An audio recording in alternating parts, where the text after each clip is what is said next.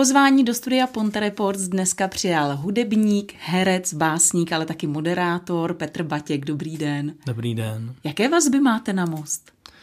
Jaké vazby mám na most? Tak já jsem tady strávil 8 let v angažmá Mosteckého divadla. Eh, pár let, vlastně první tři roky jsem působil jako bubeník v kapele Petr Kalandra Memory Band, takže to jsou asi takový ty nejsilnější pouta s mostem. A eh, potom jsem tady v severočeském kraji hodně pracoval a ještě pracuji pro agenturu Modu, a což jsou takové ty živé obrazy a pouliční divadla a tak. Vracíte se sem rád? Velmi rád.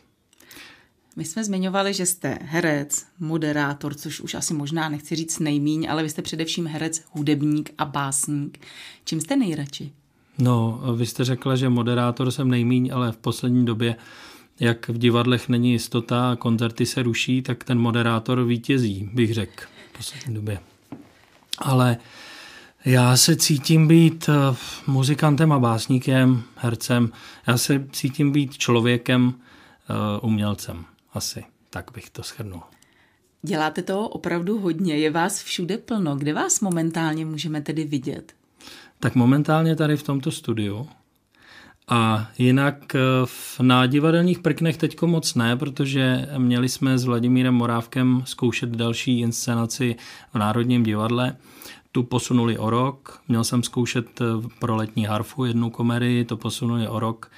Eh, ještě mám jednu inscenaci v Chebském nebo Karlovarském divadle a jednu inscenace v Kladenském divadle, ale opět začala omezení, takže nevím, kde mě můžete vidět na prknech, eh, kde, která znamenají svět, ale eh, už jsme si tady před vysíláním řekli, že já jsem se pustil ještě úplně do nového oboru a to, že jsem si pronajal se svou přítelkyní penzion Archa v Mikulově, takže asi nejvíc času trávím tam. A ne tím, že bych, eh, že bych čistě jako pracoval technicky v tom penzionu, ale uh, mám takovou vizi, protože jak jsme to schrnuli, že jsem umělec, tak mám uměleckou vizi uh, s tímto domem. A jelikož se jmenuje příznačně Archa, noemované, bude to Archa Baťkova, tak se budu snažit, aby to byl takový v úvozovkách záchranný bod v této neutěšené době. No já si právě říkám právě, protože to je ta neutěšená doba, tak jestli samozřejmě tím utrpěli úplně všichni, ale co se týče hoteliérů, co se týče restaura, restauratérů a podobně, tak není to docela risk, že v téhle době jste si teda pronajal, nebo já nevím, jestli jste ho koupil, ale máte penzion? Helejte, 30 let jsem pracoval na tom, abych mohl být umělcem na volné noze. A přišel koronavirus. Nebyl to risk? Byl to risk. Eh, všechno je risk, v téhle době úplně všechno je risk. A eh, zrovna teď jsem poslouchal, jak tam poslouchám hodně slovenská rádia, že na Slovensku se bude asi masově propouštět právě pod vlivem eh, koronaviru bude spousta a vzroste nezaměstnanost. V dnešní době je risk všechno. Ale my otužilý mostem jsme zvyklí riskovat, takže nebojím se ani hotelierství. Co tam bude za tu přidanou hodnotu u vás v Arše? No tak máme chuť, nebo máme takovou vizi, začal jsem spolupracovat eh, s malířem, který je dvorním malířem Hodonínské zoo. A chceme udělat design celého toho penzionu nebo celého toho prostoru, aby měli eh, návštěvníci pocit, že jsou na lodi. A to na takové pozitivní lodi, takže chceme dělat různé tématické víkendy, samozřejmě ochutnávky vín, protože za vínem tam lidi hlavně jezdí, ale abychom nezapomínali ani na děti, takže dětská představení. Chceme tam dělat eh, live streamy hm, hudebních kapel a projektů. Začneme samozřejmě těmi mými. A tak. Eh, Mikulov, samozřejmě už jsme to zmínili, k tomu patří víno neodmyslitelně. Koupil jste nebo pořídil jste s penzionem i vinici? Ne, ne, ale eh, já jsem si nepořídil ani ten penzion, já jsem si ho tedy pořídil, ale tím způsobem, že jsem si ho pronajal eh, od kamaráda. A kamarád tam vlastní vedle vinici a tím to celé začalo, protože tam jsem mu jezdil na tu vinici pomáhat v době omezení a uh, pak z toho vznikla tahle vize, že my pronajme penzion a já si tam budu s ním hrát. A budete tam určitě tedy prodávat i ta vína právě z té jeho vinice. Budu tam prodávat vína z jeho vinice, budu tam prodávat eh, vlastní víno, které eh, teď tvoříme eh, s panem Kováčem, což je vinař z Dolních Dunajovic. Budeme tam prodávat novou básnickou sbírku, která vyjde příští rok na jaře a bude se jmenovat Mezi svými víny. Co se týče tedy toho vašeho vína, jaké bude to víno? Bude to rulanské šedé a nebude, nebudu ho vyrábět já samozřejmě, ale bude to víno, které jsem si vybral a bude opatřeno mojí etiketou a budeme ho nabízet buď jako dárek nebo jako prodejní artikl. Bude suché, polosuché? Bude suché. Bude suché, takže máte rád suchá bílá bude, vína. Bude suché jako já. Tomu nevěřím, že byste byl suchý. Tak už jsme došli tedy k tomu vašemu hereckému aktuálně tedy eh, působení a co tedy vaše hudební stránka? Teď někde hrajete, nebo s čím, s jakou kapelou teď vystupujete? No tak my teď nespíváme, my recitujeme, že jo, protože zpívat se v této zemi nesmí. A e, já mám svoji vlastní kapelu, vlastně máme dvě. Jednu máme s bráchou, to je The Doors Revival, The End of Colors, co je kapela, která existuje už strašně dlouho, kde se potkáváme s mým bratrem. A potom mám svoji vlastní kapelu s muzikanty z Chebu, ta se jmenuje Pokoj číslo 26 a ta teď hraje podstatně e, častěji. A e, vedle toho jezdím sám s kytarou a se svými recitály, které se jmenují podle poslední knihy Mezi svými rýmy a s tím programem jezdím sám, jako solový trubadur. Na YouTube mimo jiné můžeme vidět e, taky videoklip k písničce Věřím v lásku, uh-huh. kde zpíváte, vystupujete s vašimi dětmi, se synem a s dcerou. Jak tady k tomu došlo? To byl takový sen, který jsem si chtěl splnit dávno. Potom, když vyšla ta písnička, tak eh, se mě ptali, jestli jsem nebyl inspirovaný Karlem Gotem, ale já už před lety jsem chtěl s dětmi, protože oba se v hudbě pohybují, jak Péťa, tak Kristýnka, takže s nimi natočím písničku, a pak najednou ta písnička vznikla, napadla mě, eh, napadlo mě to propojit s nimi a už to bylo. Kristýnce je 14, Peťovi 8. Kristýnce bude 15, Peťovi 9 bylo. Už, už mu bylo 9. Tak jaká byla s nimi spolupráce?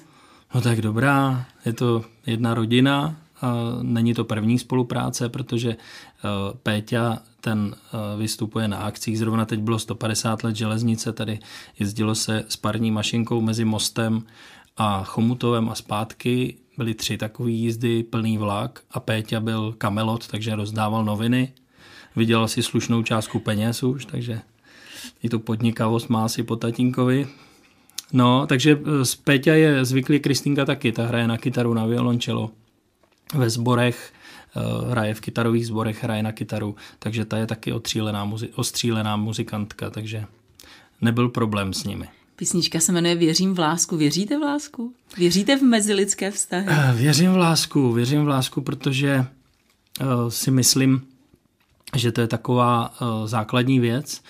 I když ta písnička se týká té rodinné lásky, té pokrevní, ale já věřím v lásku, ale ne v takovou tu mezi eh, člověkem a druhým člověkem, ale takovou tu lásku hlavně, kterou má člověk v sobě, kterou mu nikdo nemůže vzít a kterou může vyzařovat a tím pádem vlastně si vytváří lásky plný svět kolem sebe. Ano, se říká, že člověk nejdřív musí mít ten hezký vztah sám se sebou a pak může mít vztah pěkný s někým druhým. Musí tu lásku najít v sobě.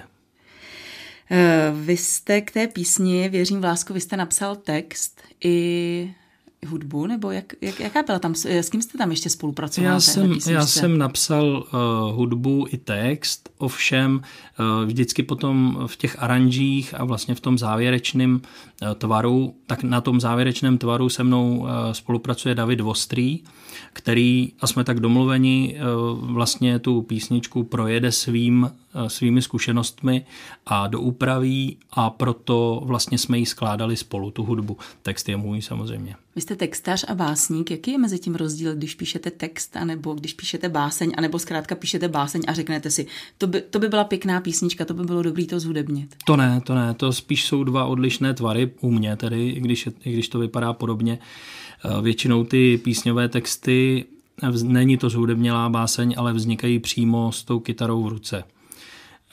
Rozdíl je mezi tím ten, že písňové texty jsou ohraničeny melodií, rytmem, takže mají určité mantinely. Báseň mantinely nemá. Máme tady u sebe knížku mezi svými rýmy. Jenom ještě se zeptám, Petr H. Batěk, to H to znamená co?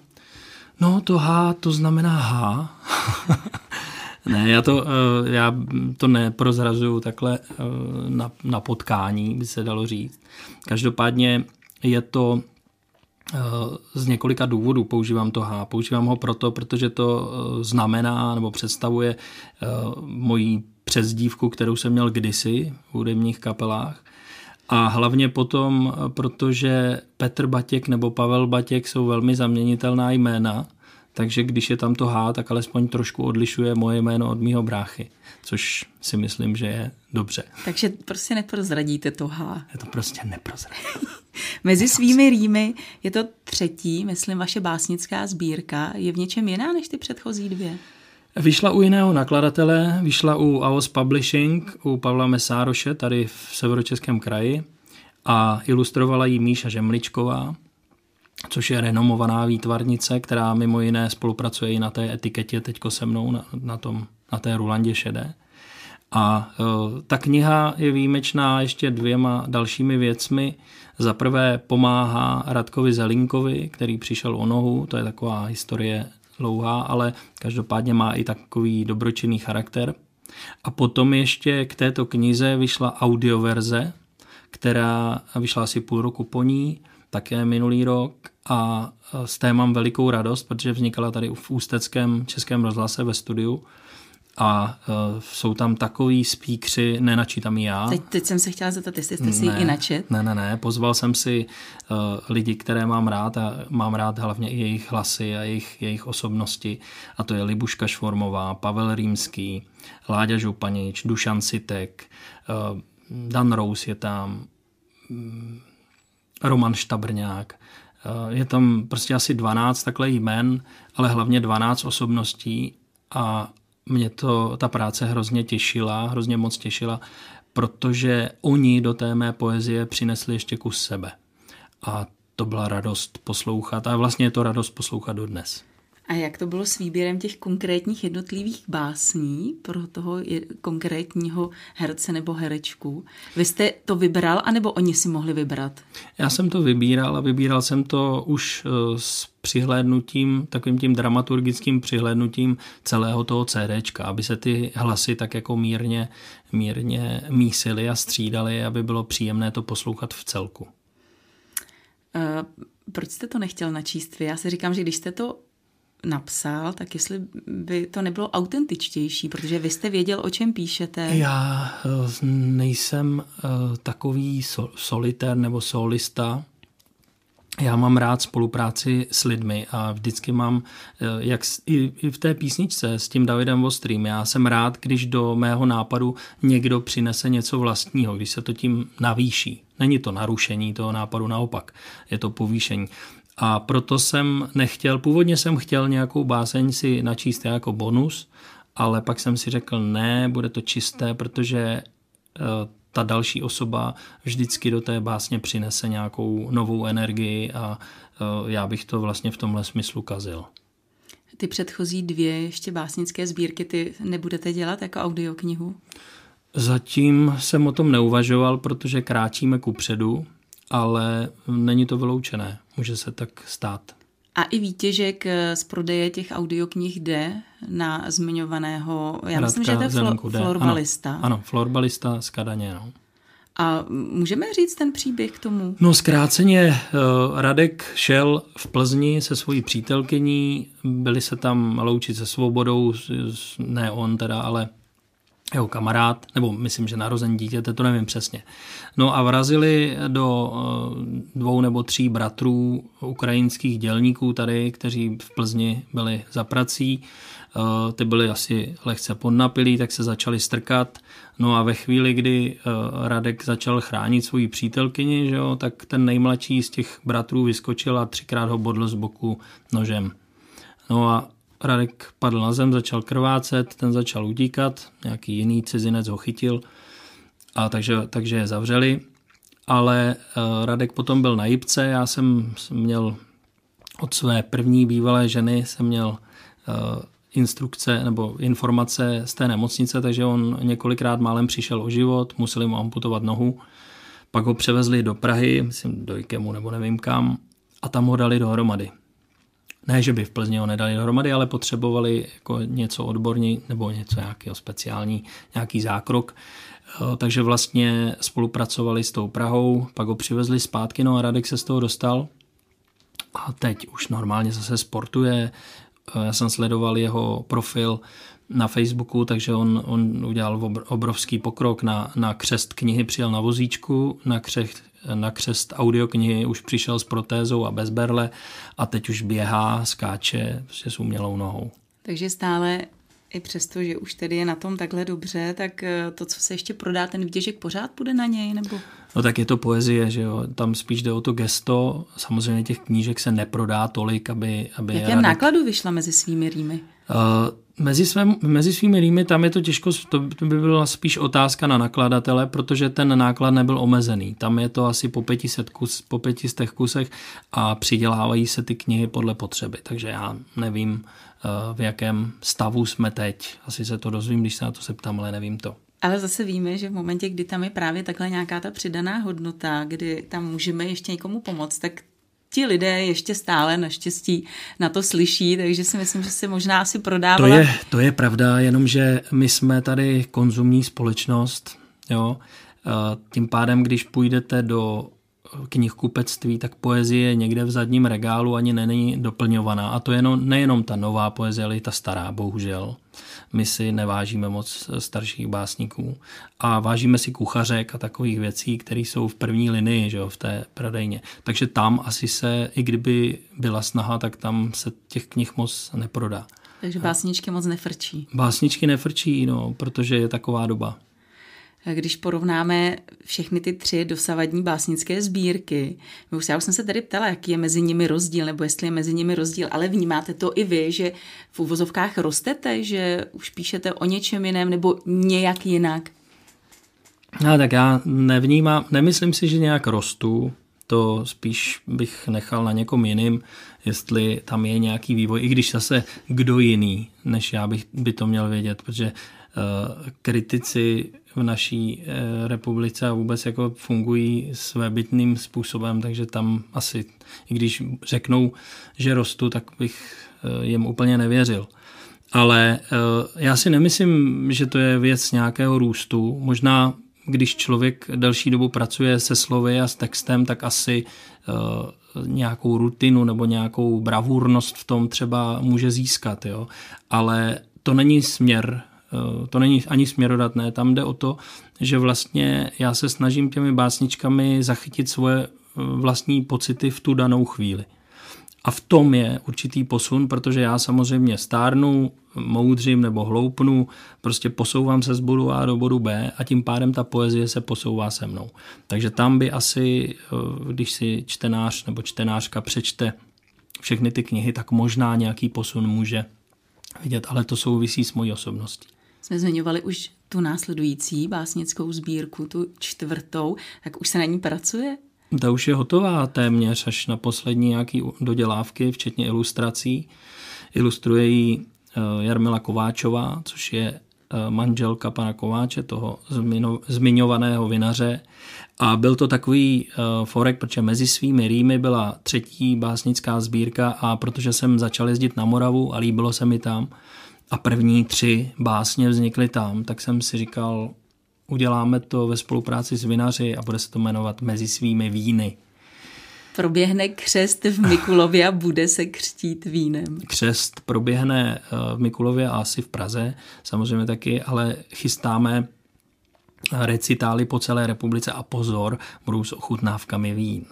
Takže tam si myslím, že i když poezie třeba nebude tolik táhnout, tak víno ano. A tak své fanoušky určitě máte, bez pochyby, tak já si myslím, že i na ty recitály eh, lidé přijdou. A co teď vás v následujících dnech čeká? Omezil vás třeba teď nějak ten koronavirus? Pracovně myslíte, nebo? Pracovně. No, zatím jsem to nějak nepocítil. Zatím jsem to nějak nepocítil. A určitě, protože já jsem ještě než e, došlo k nouzovému stavu, tak jsem měl několik natáčecích dnů, jezdil jsem do Ostravy točit e, nový seriál, který vzniká, který se bude jmenovat Stíny v mlze. Do toho s Davidem Laňkou a Martinem Millerem jsem točil ještě něco málo v seriálu Hvězdy nad hlavou, takže to jsme otočili, teď asi se zastavilo i to natáčení, nebo možná nezastavilo, nevím, ale teď žádný natáčecí den před sebou nemám. A uh, i když uh, třeba nebude úplně tak v Mikulově narváno díky koronaviru, což tam jsem zaznamenal několik storen uh, objednávek ubytování, ale to zase taky až tak není taková katastrofa, protože můžeme upravovat archu k obrazu svému. Čeho se bojí lidé? Proč nejezdí do hotelu se ubytovat? Já nevím uh, čeho, ale uh, spíš otázka by měla znít, proč se bojí. Proč se Teď bojí? není čeho se bát. Stejně to máme tady na tom světě vymezený a spočítaný, tak proč se bojíme? No hlavně ještě to není vůbec zakázané, že jo, jezdit do hotelu. Zakázané, nezakázané. Podívejte se, uh, slovo zakázané je sice takové, takový strašák ve vzduchu, ale já už od mateřské školky, když, se, když bylo něco zakázané, tak jsem to ze zásady dělal. Jo. Jsem tak, rebel. mám to tak prostě, jsem, byl jsem takový rebel, takový zlobič. Uh, takže slovo zakázané mě bu, bu, bu nedělá. Jo. Uh, spíš jako hm, pakli, že člověk trošku rozumně uvažuje, tak přeci jenom, protože maminku máme v pečovatelském domu po autonehodě, Eh, tak eh, samozřejmě tam člověk respektuje, že musí opravdu dodržovat omezení, nosit roušky, eh, nechodit tam, když, není, když to není žádoucí, tak tam tomu rozumím. Ale jinak vůbec nevím, proč si lidi pouští do svých těl strach, že strach je přece likvidační, někdy motivační, ale většinou likvidační médium. Vy v současné době máte recitály po republice. Jak to děláte? Já vím, že vy si sebou vozíte kytaru, ale zpívat se nesmí.